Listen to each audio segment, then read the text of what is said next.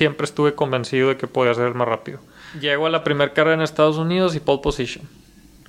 Y llego a la segunda carrera y pole position. Y podiums y victorias y así. Ya te digo, por 14 años seguidos viajé cada cuatro días en promedio. Me siento en la junta con Toto y empieza la reunión él explicándome todas las razones por la cual no hay una posición para mí en Mercedes. Y si, y si no hay una oportunidad en el simulador, por lo menos déjame estar aquí sirviendo el café. Yo venía a ser piloto de Fórmula 1, ¿no? O sea, te tienes que bajar. Llegaban los resultados de, de Mercedes, de la venta de merchandise, y veían que uno de los países que más crecimiento tenían era México. Entonces, un día me habla Toto y me dice, oye, Oye, cabrón, ¿qué estás haciendo en México, güey? A ver, ahora sí explícame. Ahora sí, ahora sí te puso atención. Y antes de que tengas el abanico de oportunidades, las tienes que crear esas oportunidades. O sea, las oportunidades no llegan.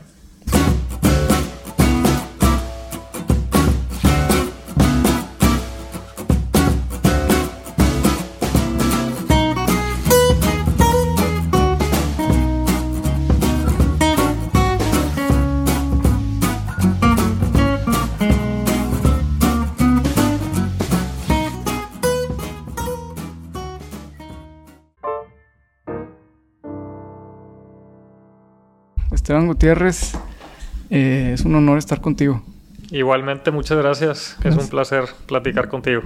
La verdad es que no te tengo que ni presentar, y menos en Monterrey, eh, tu ciudad natal. tierras regias. Tierras regias. Eh, qué, qué, padre platicar contigo. Fíjate que he seguido tu trayectoria desde que pues debutaste en Estados Unidos con BMW, hasta que te fuiste a la Fórmula 1, hasta lo que estás haciendo ahora para el deporte y para promoción y negocios. Y... Pero me gustaría empezar desde el principio. Eh, tu niñez, o sea, ¿cuándo tú te diste cuenta, oye, soy bueno para las carreras? ¿O qué fue esa característica que tuviste en ti o que vieron en ti que dijiste, oye, tengo posibilidades? Pues mira, nunca fue así tan claro. y las cosas creo que no, nunca son así tan tangibles en el aspecto de que, oye, sí, sí tengo talento, entonces sí le voy a dar. Eh, más que nada lo que, lo que sucedió fue que siempre desde pequeño me gustaba estar afuera explorando eh, la aventura, eh, las bicicletas, los deportes extremos. Y siempre me dediqué a exponerme a eso en vez de estar dentro de casa jugando videojuegos, viendo la televisión, viendo caricaturas, como que era más de estar allá afuera, ¿no? En, la calle explorando este, aventuras y demás. Eh, haciendo pequeños negocios, este, pues ya sabes, ¿no? De puestito para vender limonadas y hacía ahí mis inventarios y, armaba todo el, todo el proyecto. Este, y así es como, como fui agarrando mucha experiencia y también la fortuna de que eh, mi papá, en el rancho de mi papá, pues pude explorar eh, muchísimas cosas en el rancho, manejando tractores, este, y haciendo mucho tipo de, cosas así al respecto. Y me imagino que ahora ya se dan cuenta que qué características buscan cuando buscan pilotos, porque algo que se me hace bien interesante es que sé que cada vez agarran los pilotos más jóvenes y, y algo, digo, yo sé que me llamó mucho, la atención que tú en una entrevista dijiste, yo empecé tarde, yo empecé a los 14. Y yo sé que eso tal vez en el mundo donde tú eh, pues vives, eso es muy obvio, pero explícanos un poco qué, qué, se puede ver en alguien tan joven que ya van los equipos de McLaren, como en caso de Hamilton, a, a firmarlos desde los 10 años. Sí, mira, es muy interesante porque la mayor parte de los pilotos empiezan entre los 4 y los 6 años. Y empiezan en los cars, en cars muy pequeños. Y, desde entonces se empiezan a exponer a las competencias más competitivas en Europa. Y es como los equipos de Fórmula 1 están constantemente escauteando eh, pues pilotos que tengan una consistencia, que sean eh, que tengan un rendimiento competitivo y, y también ven la parte de de valor agregado en el aspecto comercial. O sea, es un, es un paquete completo, ¿no? En, donde pues tienes que evaluar varias, varias verticales. Y, y eso sucede, pero sucede mucho en Europa. No sucede acá en América y mucho menos Sí. en México. Cuando dices comercial, a ver, y tal vez un tema medio no tan fácil de nombrar, pero se tiene que ver bien el piloto, ¿no? O sea, el piloto, el piloto viste, ¿no? O sea, es algo que se fijan los equipos, ¿no? Algo que tenemos que entender es que el deporte, más bien la mayor parte de los deportes, es una especie de entretenimiento. Y cuando hablas de entretenimiento, eh, está muy ligado a todo el tema comercial, todo el tema de marketing. Y hay muchos factores eh, que, que hacen que, que pues en un deporte tenga mucha relevancia, que mucha gente lo siga. Y, Sí. y así es como vive el deporte, porque es como atraes patrocinadores, es como atraes acuerdos comerciales de televisión, derechos de televisión y pues todos los elementos que puedas agregarle para que eso sea más para que el deporte sea más atractivo, pues es bien, es bien importante, ¿no? Y es lo que buscan también las marcas. Entonces, un aspecto deportivo muy, muy importante, pero también tienes que entender que como piloto está esta parte comercial, aceptarlo y, y trabajarlo. Y bueno, siguiendo con tu línea, tú empiezas en, el, en la kart, o sea, en go-karts, básicamente, aquí en Monterrey, en donde, aquí en la carretera nacional, o donde, donde, Eh, siempre había unos cars en la carretera nacional, Sí, había otros en el río. Sí.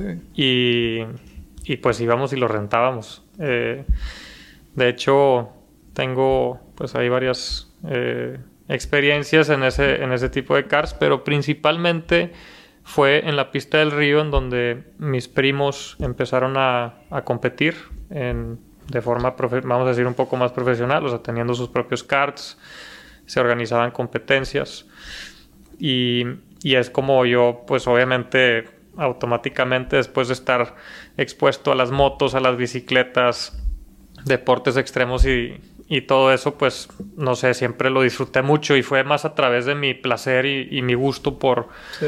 por estar ahí, ¿no? Entonces empecé a insistir eh, para poder eh, unirme a mis primos al, al deporte de los karts. O sea, que esa pista del río, que me imagino ya no existe, se la llevó Gilberto, no sé si Gilberto. Sí, sí, sí, se lo llevo. Gilberto.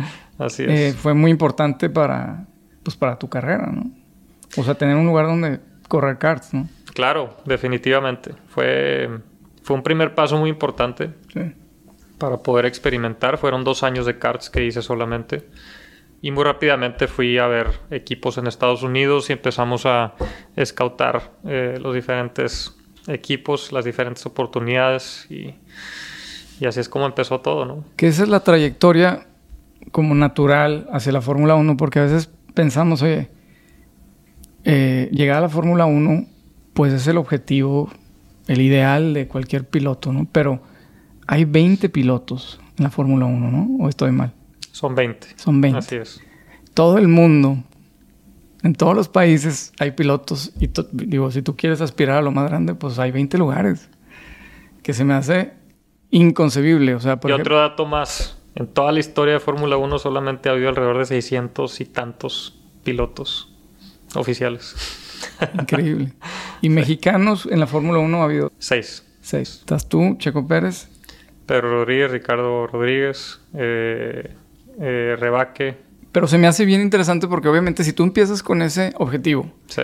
y un poco ahorita hablamos de eso, o sea, las probabilidades, aunque seas un crack, son bajas, porque son 20. Claro. O sea, se Mínimas. mínimas. Se tienen que alinear los soles y ahorita nos cuentas un poco, pero, pero bueno, esa es la trayectoria que tú vas siguiendo y te vas a Estados Unidos, ¿no? Con la BMW, eh, después de los karts. Así es. Y cuéntanos un poco cómo fue ese brinco, porque ya en ese brinco yo creo que ya tuviste que decidir, pues, temas de estudio, oye, le voy a dar esto de lleno. ¿Cómo fue? O sea, ¿fue gradual o, o decidiste un día, o sea, te juntaste con tus papás y dijiste, oye, vamos, vamos a darle para adelante? Pues mira, sí fue, eh, fue gradual, pero también para poner un poco en contexto, lo más natural es que empiezas a los 4 o 6 años, tienes muchas, mucha experiencia en karts y empiezas a crecer como tu network dentro de las carreras, subes a las categorías y todo, ¿no? Pero a ver, En- cuatro años. O sea, cuatro, Sí. cuatro años. no en lo- mi caso yo empecé a los 14 y cuando tenía 21, o sea, en un lapso de 7 años, de cero a Fórmula 1. o sea, a los entonces 14 fue- empezaste en kart. Ajá, a los 14 Ok. en karts y a los 21 ya estaba en Fórmula 1. Entonces la, la curva de, de progresión eh, fue exponencial. Y, y, eso fue interesante porque al final pues me puso a prueba en muchos diferentes aspectos, a mí, a mi familia. Y sí, sí hubo un momento donde después de los cards eh, me senté con mis papás y, y pues les propuse el tema de Estados Unidos, la Fórmula MW y, y ellos eh, pues siempre abiertos, eh, siempre viendo la forma de que sí pudiera suceder. Pero sí me dijo en ese momento mi mamá me dijo, ok, eh, siempre y cuando no dejes de estudiar, vas a seguir con tus estudios y casi casi que me hizo firmar un papel en donde decía que me iba a ir a cumplir mi sueño de ser piloto de carreras un año, correr en Estados Unidos y después de eso me voy a regresar, seguir con los estudios. Tema este de negocios empresarial en el futuro. Ese fue como que el, el acuerdo inicial. Que sí, al final sí estudiaste, ¿no? O sea, sí estudiaste. Sí, yo seguí mis estudios hasta terminar preparatoria. Este, ahí luego te platico cómo, pero. Em, y en ese momento llego a la primera carrera en Estados Unidos y pole position. Y llego a la segunda carrera y pole position. Y podiums y victorias. Y así las primeras seis carreras. Compitiendo con pilotos que ya tienen experiencia en la categoría y que eran pilotos de Red Bull y que eran pilotos de firmados por Renault y todo. Pero a ver, ahí, porque la rompí, llegaste rompiéndola. O sea, no, no la pudiste haber roto más. ¿Qué le atribuyes? O sea, era, era obviamente tu skill y tu carro. Mira, podemos sacar conclusiones, pero no te sé decir exactamente qué era. Eh, lo que sí es que siempre estuve convencido de que podía ser más rápido. O sea, nunca tuve la duda de mi capacidad de llegar ahí. Entonces, eso para mí era, eh, era algo importante porque me exigía mucho, eh, me preparaba mucho y más que la preparación física y todo eso, pues es el tema, el tema mental, ¿no? De estar, llegar a la pista y decir, voy a ser más rápido. No tienes duda, ni, ni tantita duda de que lo puedes lograr. Yo en ese momento me acordaba que, pues sí, estaba comprometiendo mucha vida social, este, digo, tenía 14 años, pues estás en, en la época de los amigos, este, las empiezas a salir con, con chavas y, o sea, toda esa parte, ¿no? Yo comprometí mucho de eso para, para mi carrera profesional como piloto y para mí en lo personal se convirtió en un reto personal de decir hasta dónde puedo llegar, o sea, cuál es el máximo donde puedo llegar en esto y le voy a dar con todo. Eh, y si el máximo era Fórmula 1, ese era Fórmula 1 y siempre estuve convencido de que podía lograrlo. ¿Tú crees que los pilotos, o sea, hacen un estudio que, tienen los atletas de alto rendimiento, ¿no? Y los estudian desde la vista, desde la capacidad de reacción, desde la, o sea, qué tanto miedo tienen, ¿no? Porque a veces dicen que, o sea, los mejores pilotos son los que no, o sea, tienen el sensor del miedo muy distinto a la mayoría, ¿no? Del miedo a la velocidad, el miedo al choque. Eh, ¿Tú crees que tú tienes como algo distinto? No, porque nunca me sentí especial. O sea, nunca estuve en esa posición de ego de decir soy especial y tengo esto que los demás no tienen. Simplemente era algo que disfrutaba, estaba comprometido y estaba convencido de mí mismo. Es tan sencillo como eso. No había nada más eh, que eso. Em, no había un estudio, no me había enfrentado a una prueba, un análisis o algo. Simplemente en las carreras es tan tangible que cruzas la meta y terminas primero, segundo o tercero. Y ya, there's no bullshit. Claro. lo que fuiste rápido en la pista en una vuelta es lo que, es lo que pudiste lograr y no... Puedes sacar mil excusas, pues sí, pero lo que es es, y el hubiera no existe. Claro. Salvo en la de Hamilton, la última que ganaron eh, con controversia, pero... Sí, hay situaciones extremas eh, que, suceden, pero también eh, un campeonato no se gana o se pierde en una carrera. Claro. Se gana en un, en un campeonato y, y eso siempre hay que tomarlo en cuenta. Entonces, estás en la BMW trasciendes, luego te vas a Europa, ¿no? Te vas, a, te vas con el mismo BMW, te vas a Europa, estás en Europa eh, y eventualmente con BMW ellos te dicen, oye, te vamos a llevar a la Fórmula 1. A ver, hay, hay patrocinadores, hay equipos, Sí. hay, hay, hay, hay promotores, hay inversionistas. ¿Cómo funciona esa promoción hacia la Fórmula 1 de un piloto que le ha ido bien? Pues mira, no hay, no hay una, no hay como un rulebook como, en- como lo existe en otros deportes.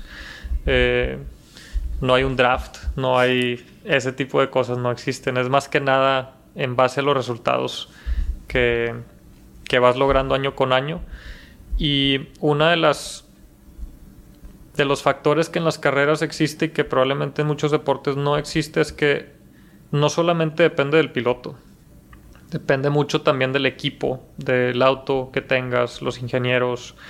Eh, un, un auto pues está compuesto por más de 50 mil partes y todas esas 50 mil partes pues tienen que bonar y formar una armonía y luego los puedes ajustar de diferente forma y son, son muchas variables las que, las que están en juego. Y eso combinado con el talento del piloto. Pero parte del talento del piloto pues está en la parte también técnica, ¿no? De entenderte bien con los ingenieros y trabajar en conjunto para lograr el máximo eh, performance del, del auto. Y en mi caso, en Estados Unidos llegué y quedé en segundo en el campeonato y fui el, el rookie del año. Eh, y obviamente eso atrajo eh, mucha atención eh, por parte de equipos de Fórmula 1. Tuve ofertas de, de Williams, de Renault, de Red Bull, de BMW eh, y McLaren en ese entonces. Y todos estos equipos, eh, pues con contratos en la mesa, ¿no? Y lo que en ese, en ese momento decidí fue, no voy a firmar ningún contrato todavía, voy a extenderlo un año más porque quería ver cómo me sentía, quería irme a Europa, que era un paso importante. Eh, afortunadamente estaba en la posición económica para hacerlo, eh, junto con inversionista y patrocinadores. Eh, recibiendo también el apoyo de mi familia, el apoyo familiar. Y ahí sí fue un momento donde me senté con mis papás y entonces fue, oye, a ver, esto puede ser en serio y me puedo ir a Europa por las carreras, pues es un paso importante, ¿no? Porque estoy, tenía 16 años en ese momento y pues irme solo a Europa y vivir en Europa, pues es, es un cambio radical. Y yo no, yo no tenía duda, absolutamente ninguna duda. Y eso mi papá yo creo que lo percibieron y, y tomaron la decisión de apoyarme eh, y también estar eh, pues en línea con lo, que, con lo que yo estaba buscando, ¿no? Y es algo que siempre le- les voy a agradecer porque siempre me dieron esa como libertad y esa apertura de, de Sí. poderlo hacer. Eh, y luego, estando en Europa, llego eh, con obviamente todos los pilotos europeos que están corriendo desde entre los 4 o 6 años en karts y pasan a esta categoría, la Fórmula MW, que es el primer año, unos estaban en segundo año y la primera temporada eh, quedó campeón y eh, arrasamos con todo en, en esta primera temporada europea. Y ahí obviamente pues todos los contratos y ofertas que tenía pues siguen en pie y todavía por, por dos, ¿no? O sea, Sí. mucho más interesados. Y entonces empecé a negociar y, y di la conclusión de que BMW en ese entonces era BMW Sauber, eh, era la mejor, la mejor vía. En ese entonces estaba Mario Tyson como team principal del equipo de Fórmula 1 y fue con quien, con quien negocié mi primer contrato eh, para que, que definía todos los pasos Sí. que tenían que suceder para llegar a Fórmula 1 y estar corriendo en Fórmula 1 con, con ellos. Y ese mismo contrato fue el que continué con Sauber, porque BMW decide salirse de Fórmula 1. Y Sauber, que se queda con el equipo, Peter Sauber, es el mismo contrato que tuve hasta, hasta que hice las dos temporadas en Fórmula 1, los primeros dos años. Oye, y, y ahorita pasamos eso, pero algo que vi que tú mencionaste es este tema de, de estar arriba y estar abajo, ¿no? Y cómo socialmente, psicológicamente, debe ser bien duro pues cuando ganas todo el mundo te quiere y todo el mundo te avienta los contratos. Y luego cuando no, pues yo me imagino que va ser un, una diferencia muy, muy impresionante, ¿no? O sea, tú cómo tratas los temas de salud mental, tanto de ese lado como también el tema de la adrenalina. O sea, cuando corres, me imagino que, pues, o sea, sacas unas, una adrenalina impresionante y luego cuando no corres, ¿cómo le haces o esos temas para manejarlos? Porque me imagino que sí es mucha, eh, pues, una montaña rusa de emociones, ¿no? Totalmente. Y el tema emocional es, eh, como lo sabemos, eh, uno de los puntos más importantes para el bienestar y para la salud. Y en esos momentos, eh, pues era una persona no tan madura como para estar tan consciente eh, del, tema emocional. Y claro que me fui enfrentando con diferentes eh, situaciones que no fueron fáciles de manejar. Y tanto en lo personal, por el cambio que implicaba, también por la desconexión cultural de lo que los chavos de mi edad en ese momento estaban haciendo contra lo que yo estaba haciendo.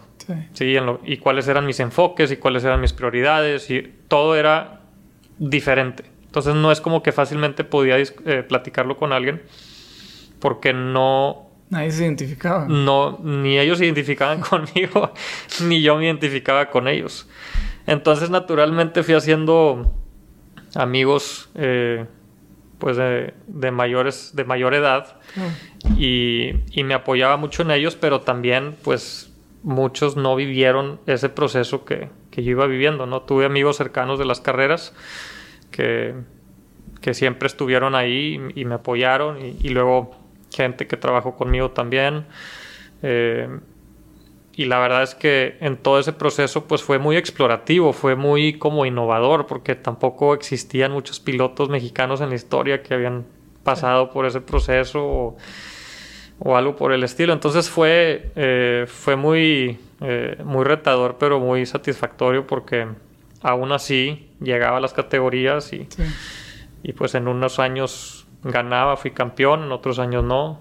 Este y, pues siempre, no sé, siempre estuve muy determinado y muy enfocado en, la visión que, tenía. Y, yo creo que esa es la fuerza que me llevó hacia adelante. Luego ya después viene el tema emocional y más como mi maduración en esa parte, pero viene más cuando estaba en Fórmula 1 y posterior a Fórmula 1. Es que, pues, ¿quién se identifica? O sea, ¿quién ha estado en un carro que corre a cuánto? 370 kilómetros por hora. O sea, ¿quién conoce ese tipo de gravedad que te mueve el carro? Porque la, la, mensaje que decimos todos es, ay, ¿qué tan atleta tienes que ser para, para manejar un carro de estos? Y hablé con Marcelo Martinelli, ha estado en el podcast. Ajá. Y me explicó lo que hace en tu cuello dar esa vuelta. Claro. con ese caballaje o, esa velocidad. ¿Quién, quién, quién se identifica con eso? ¿no? Agrégale esta variable que acabas de comentar, más aparte estar viajando cada cuatro días. Ya te digo, por 14 años seguidos viajé cada cuatro días en promedio. Entonces te estás moviendo de lugares, tienes jet lag, tienes cambios de, alimentación, eh, cultura, eh, tienes que estar entrenando, tienes que estar preparándote y estás constantemente en movimiento, eh, socialmente muy inestable porque no puedes darle seguimiento a ningún amigo. y antes de WhatsApp, digo, no sé. En ese momento no existía el WhatsApp, existía el Skype, A, lo mucho. no, es, es eh, o sea, es, es, una carrera, me imagino que nosotros la vemos como muy cosmopolita, porque vas al, al Gran Premio y vas a, ves la carrera de Mónaco, pero me queda claro que pues el día a día no es así. No, no, no, no. Y cuando estás en esos eventos, tienes... Estás concentrado. Estás concentrado, estás enfocado. Eh, es muy, muy divertido, es muy interesante, extremadamente intenso. Eh, pero si tienes, pues es un... Te, te, exige muchísimo. ¿Cómo te sientes cuando te bajas del carro? O sea, ¿cuánto tiempo te tardas en tranquilizarte? O sea, después de estar a esas velocidades, ¿cómo te sientes cuando te bajas? No, pues tienes toda la adrenalina, tienes el cansancio físico, tienes el desgaste mental. Eh, no, requieres Bien, bien, recuperarte bien un par de días. ¿En serio? Sí. Hasta bajas de peso, ¿no? Bajas de peso por todo. Sí, claro. Llegas a la Fórmula 1, sigues en la Fórmula 1, eh, eh, sigues con el equipo de Mercedes, eres un piloto del equipo y aparte ahora te dedicas a temas de negocios, a temas de marketing. Explícanos, o sea, tu trayectoria en la Fórmula 1 y luego acabamos con el tema de que traes ahora, ¿no? Claro. Eh, primero en, eh, estuve en Fórmula 1, estuve con Sauber, con Ferrari como tercer piloto, estuve con Haas como piloto principal. Y después de Haas eh, salí de Fórmula 1 y tuve una, un año, una etapa de estar explorando otras categorías, pero en ese momento no estaba en un buen punto eh, personalmente y decidí eh, dejar de correr. Y eso fue a finales del 2017. Sin embargo, en ese momento dije, oye, pues para mantenerme activo dentro del mundo de, de las carreras, quiero buscar pues un equipo y estar en un rol que no sea tan activo, pero que sea, o sea, que esté involucrado en alguna, en, en, de algún cierto nivel, ¿no? Y al mismo tiempo poderme dar mi espacio para, Sí, eh, para poderme recuperar de toda la intensidad que viví por muchos años. claro. Y conocí a, a Toto Wolf eh, años atrás, en donde, pues en ese momento él era el team principal ya de Mercedes, eh, como lo es hoy en día.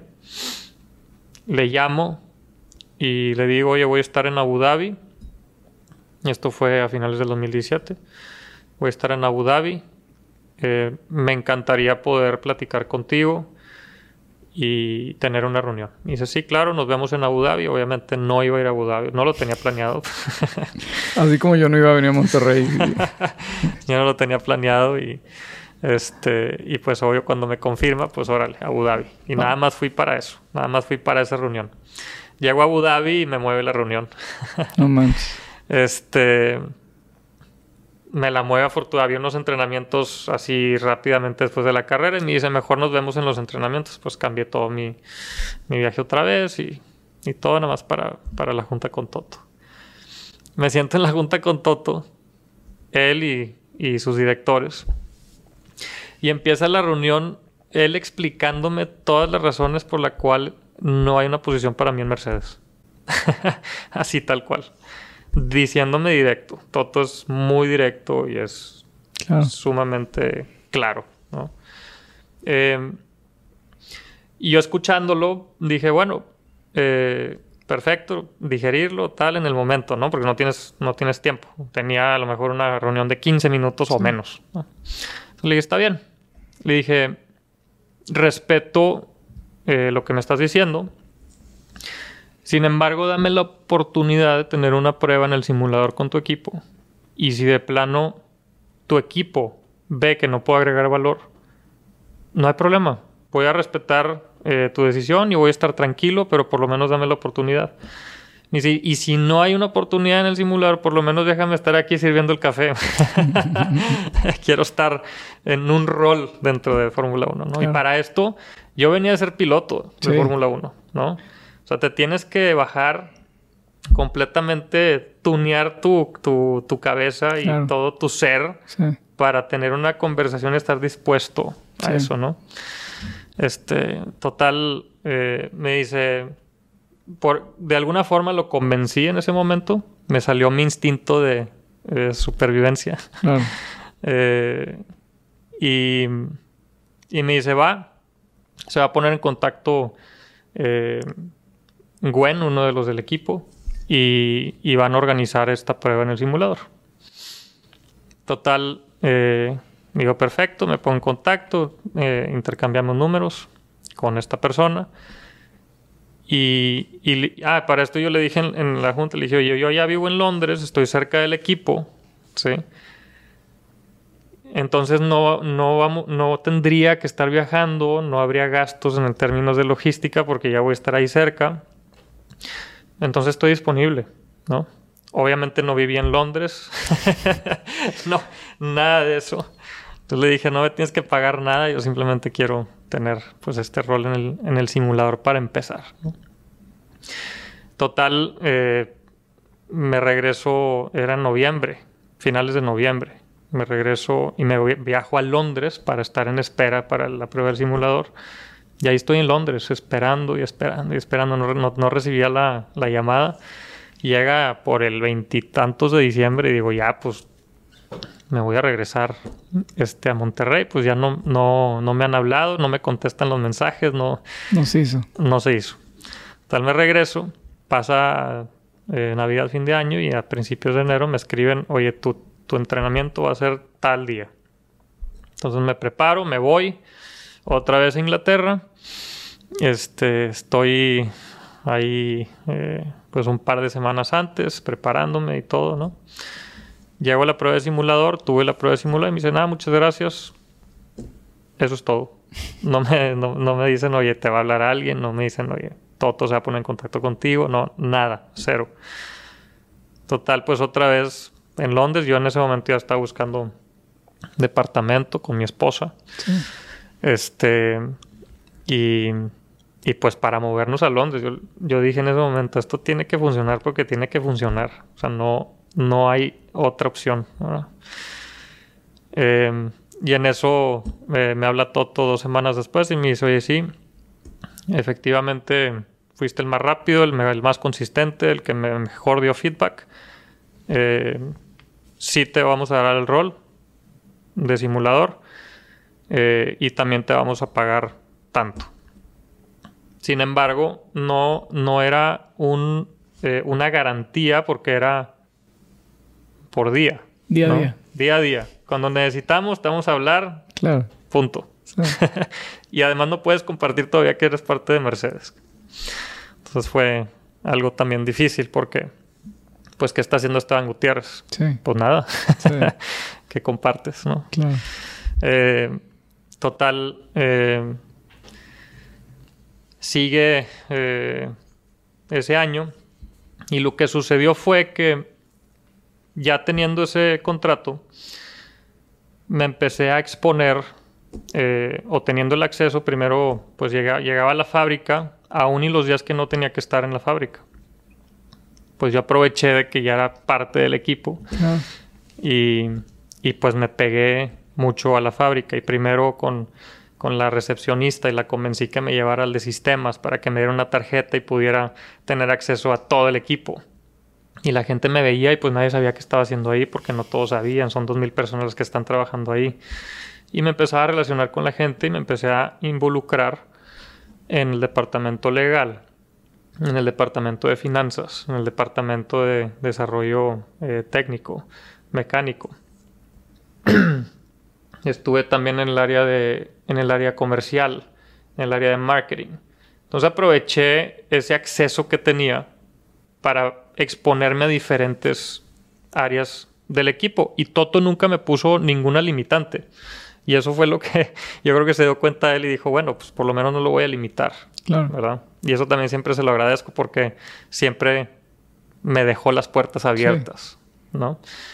Para yo ser proactivo y hacer lo que, pues prácticamente lo que quisiera, ¿no? A veces había muchos celos del, del, de los otros integrantes del equipo y políticamente me ponían muchas trabas. Pero pues yo estaba consciente que era parte de, ¿no? Porque tú estás probando carros, tú estás teniendo acceso a mucho del mundo de la Fórmula 1 y en particular de Mercedes que, que los otros no, no, no, lo tienen, pero ellos están haciendo cada quien su, su cosa, ¿no? Exacto. Y pues yo no veía cuáles eran las reglas, ¿no? nadie me las explicó, entonces si nadie me las explicó, pues yo voy a aprovechar todo lo que pueda, ¿no? Eh, y al exponerme en todas esas áreas, empecé a aprender mucho de cómo se operaba el equipo, que era cómo tomaban las decisiones, eh, y pues hablando de uno de los mejores equipos en el mundo del deporte. Entonces empecé a entender eh, muchísimo por esa parte y un día llega Toto conmigo y me dice, oye, eh, ahora sí quiero que manejes el auto de Fórmula 1 en un evento promocional. Y entonces, ah, pues fregón. Ya me está dando un poco de exposure, ya me está este, dejando correr por lo menos un, un Fórmula 1 Mercedes real este, y ese fue un gran momento porque a partir de ahí pude compartir que era parte de Mercedes y entonces en combinación con todo esto que me estaba exponiendo, empecé a aprender mucho y muy rápidamente me di cuenta que podía agregar mucho valor en el área de negocios. Sí. Y que me gustaba muchísimo. Entonces me empecé a involucrar mucho más, mucho más por esa parte, seguir el tema del simulador, pero llegó un punto en donde ya la parte del simulador, pues le invertía tanto tiempo a la parte del simulador. Ya teníamos otros pilotos que dije, oye, mi tiempo vale mucho más en esta otra parte de negocio. ¿no? Y te has vuelto un gran promotor del deporte, eh, sobre todo ahora en el Gran Premio de México, pues tú fuiste una de las caras de, del, del evento. O sea, la gente te asocia y te asoció y yo sé que has sido promotor de ese, de ese, de ese evento, ¿no? Sí, fui embajador un, un par de años y, y pues ahí con, con la y ahí con el eh, pues con la buena relación que, que tengo con, con el equipo eh, que son los promotores del Gran Premio de México. Sí. Eh, una buena amistad ahí con ellos. Hicimos varias cosas interesantes eh, y pues combinado a mi rol con Mercedes fue un momento muy explorativo porque no estaba muy claro qué era lo que estaba haciendo. Pues no era como que podía decirles, oye, estoy corriendo en tal categoría o estoy haciendo tal cosa. Sí. Pero, Era- pero negocios punto el, el, el merch. O sea, esas gorras. No me imagino la cantidad de gorras que vendieron. O sea, es un negocio importantísimo para la Fórmula 1. Todo eh, el, pues el equipo de, de mercancía que venden, ¿no? O sea, me imagino que eso le produce muchísimo dinero a la marca. Pues mira, en ese momento no lo era. Ok.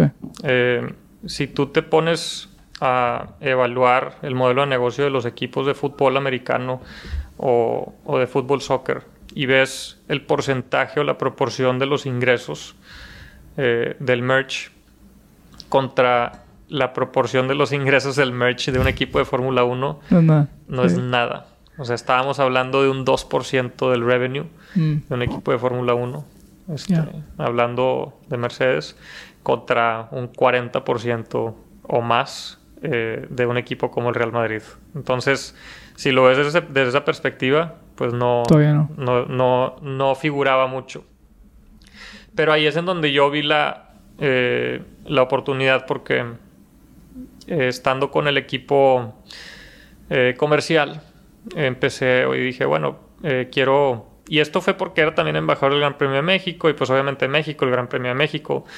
Este, todo y dije, oye, pues quiero hacer una gorra para que poderla compartir con, con mis seguidores y, y todo. Entonces me pusieron en contacto con el licenciatario y platicando con el licenciatario, pues diseñé mi gorra de Mercedes, este, edición especial México y todo para México. Y, en las pláticas con ellos les digo, oye, ¿quién está desarrollando o quién es tu distribuidor o- en, en México? Me dice, híjole, es que hemos batallado mucho con Latinoamérica y con México porque no tenemos uno formal. Está muy pulverizado. Sí. Tenemos muchos pequeños. Entonces yo dije, ah, pues entonces si no tienes a nadie, pues Yo lo puedo hacer. yo lo puedo hacer. y fui y se lo, y se lo presenté a Toto y, y le hice un, este, como una, una propuesta a Toto y, y Toto me dice, no, estás loco, ese no es mi, mi core business, no me voy a poner a distribuir este merchandise, mira, es nomás el 2% de, Claro. del revenue y todo esto. Y le digo, bueno, está bien. Si no lo quieres tú, pues yo lo voy a hacer. ¿verdad? Pero en ese momento me quedé muy callado y no, se, no, no, lo, no lo comunicaba mucho en- Sí. dentro del equipo ni, ni nada. Yo me, me puse y me enfoqué y, y lo empecé a armar. Y a través, de, a través del año llegaban los resultados de, de Mercedes, de la venta de merchandise. Y veían que uno de los países que más crecimiento tenían era México. Claro. Entonces, un día me habla Toto y me dice, oye, oye, cabrón, ¿qué estás haciendo en México, güey? A ver, ahora sí explícame. Ahora sí, güey". ahora sí te puso atención. Y dije, ah, mira, pues aquí está el, aquí está el, el business case, ya real. Y me dice, ok, ahora quiero que tú me ayudes a hacerlo a nivel global para el equipo y nosotros manejar nuestro e-commerce. Wow. Entonces, entonces me, me- me involucro en ese, en ese proyecto y me dice, y está bien, tú te vas a quedar con, con Latinoamérica. Te vamos a respetar Latinoamérica, pero todo el resto del mundo ayúdanos a armarlo. Lo queremos hacer. Digo, para esto te lo estoy diciendo muy sencillo, pero Claro. fueron varios rounds de, Claro.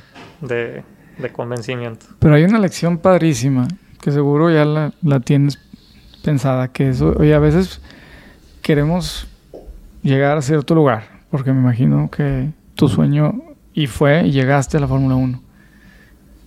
Eh, y luego llegas ahí y se te abre un abanico de oportunidades. Y está en ti tener la audacia, la humildad eh, y, la inteligencia para desarrollar algo donde no había, ¿no? O sea, Pero antes de todo eso y antes de que tengas el abanico de oportunidades, las tienes que crear esas oportunidades. O sea, las oportunidades no llegan. no estaban. No estaban. Y, y si tú veías tangiblemente con razonamiento el porcentaje que representaba en ese momento como proporción del ingreso, decías, pues ¿por qué me voy a meter a un nicho de mercado tan pequeño? ¿Sí? ¿Cuál va a ser mi ROI invirtiendo en esa, en esa Claro. área? Pero lo que yo estaba viendo era la estrategia comercial de Liberty Media, ¿no? Y que iban a sacar la serie de Netflix y que iban a sacar todo esto. Y viendo ese contexto global, dije, esto tiene que ayudar para tener Claro. nuevos fans y que el- la venta de merchandise va a incrementar porque va a incrementar. Y eso que no está bien hecho, por eso también es muy, es muy poco, no se le ha puesto el objetivo. Y yo lo vi más que nada como una limitante, una oportunidad y, y- dicho y hecho. Eh, justo cuando empecé fue cuando salió Netflix y entonces con los números de Netflix en Estados Unidos crecimos 50% año con año por dos o tres años consecutivos el crecimiento de la audiencia.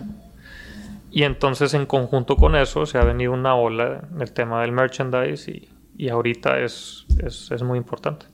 Impresionante lo que ha hecho esa serie por el deporte, ¿no? Claro, sí, exacto. Oye, eh, muchísimas gracias. Sé que tienes tiempo limitado y muy agradecido que, que nos hayas dado este tiempo.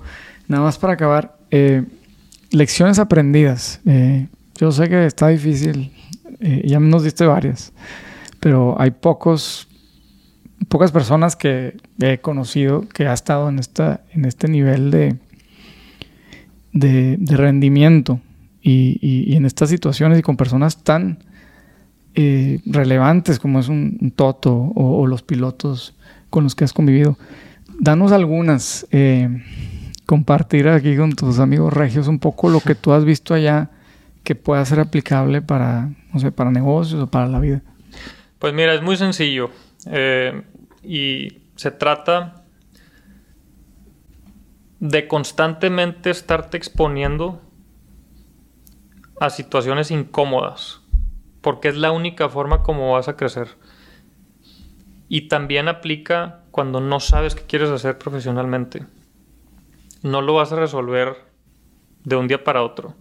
Lo vas a resolver exponiéndote a industrias que no te gustan, a un trabajo que no te gusta, eh, con un jefe que no te cae bien. eh, pero el estarte constantemente exponiendo a eso es lo que te va a dar el crecimiento y el conocimiento para saber qué es lo que realmente quieres en tu vida. Y con eso conlleva cometer muchos errores. Y yo personalmente he cometido muchísimos errores y los sigo cometiendo y los seguiré cometiendo, pero porque constantemente me estoy exponiendo y me estoy exigiendo y me estoy siempre empujando mi. Mi barrera hacia arriba. ¿Y qué hace un equipo tan especial como el de Toto? O sea, eh, ¿qué hay ahí que hace un equipo tan especial en términos de management y en términos de dinámica de grupo?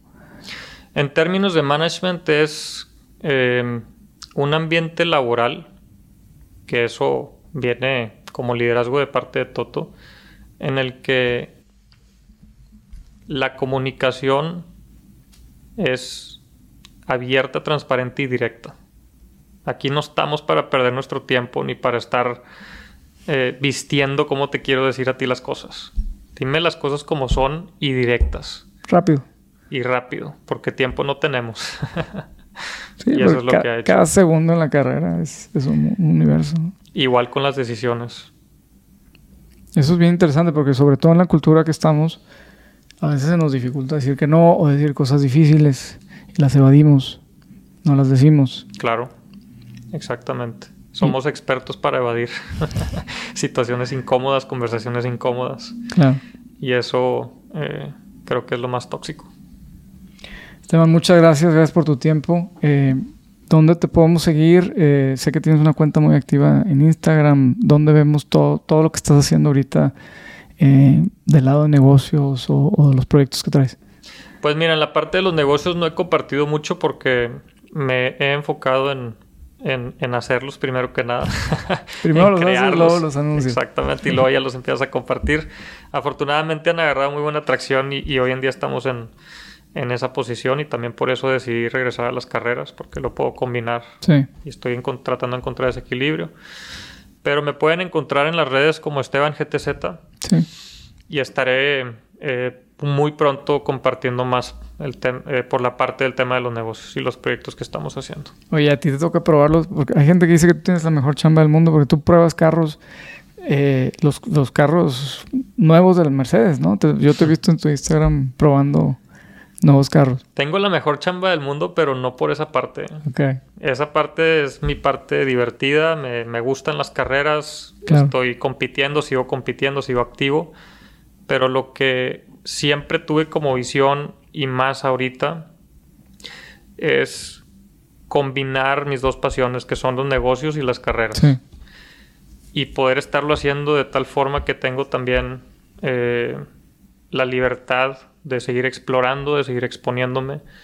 Eh, para mí, eh, eso es para mí es como la vida que he construido y que afortunadamente he tenido las oportunidades, la gente que me ha apoyado, que ha respetado esa parte de mí eh, y que ha estado ahí para mí en las buenas y en las malas y, y pues que hoy en día tengo ¿no? una posición eh, increíble. Y las puedes combinar perfectamente porque tienes el... Ahorita estás en alta resistencia, ¿no? Estás haciendo carreras de alta resistencia. Exacto. Y aparte tienes el lado de negocios y pues la verdad es que padre poder mezclar las dos. Están relacionadas eh, naturalmente. Sí, naturalmente están. Para mí las carreras es, es como para desconectarme, divertirme. Afortunadamente lo, todavía lo puedo seguir haciendo profesionalmente. No era el objetivo, pero así salió. este, eh, sin embargo, son seis carreras al año y por eso escogí el Campeonato Mundial de Resistencia, porque me da la flexibilidad y puedo combinarlo con mis otros compromisos. Pero sí, la gente me pregunta mucho, ¿y, no extrañas estar corriendo en Fórmula 1 o no anhelas estar en la posición de Hamilton o de, o de Russell? Este, y yo les digo, no, estoy en, la posición que quiero estar por, por lo que he venido construyendo, porque esta es la posición que siempre me he imaginado y, he querido tener. Y la proyección que tengo hacia adelante eh, con mi visión, eh, que luego la compartiré eh, más a detalle es, es lo que más tiene significado para mí y por eso estoy disfrutando mucho lo que estoy haciendo. Claro, porque, porque hay muy pocos pilotos que tienen los 360 grados o siquiera más amplitud Exacto, que solamente correr. Es sustentabilidad, a largo plazo. Sí, y acá tienes una carrera por muchos años. Exacto. Gracias Esteban, te lo agradecemos muchísimo y, y bueno, que tengas muy buena estancia aquí y, y buen viaje de regreso. Igualmente, ha sido un placer. Gracias.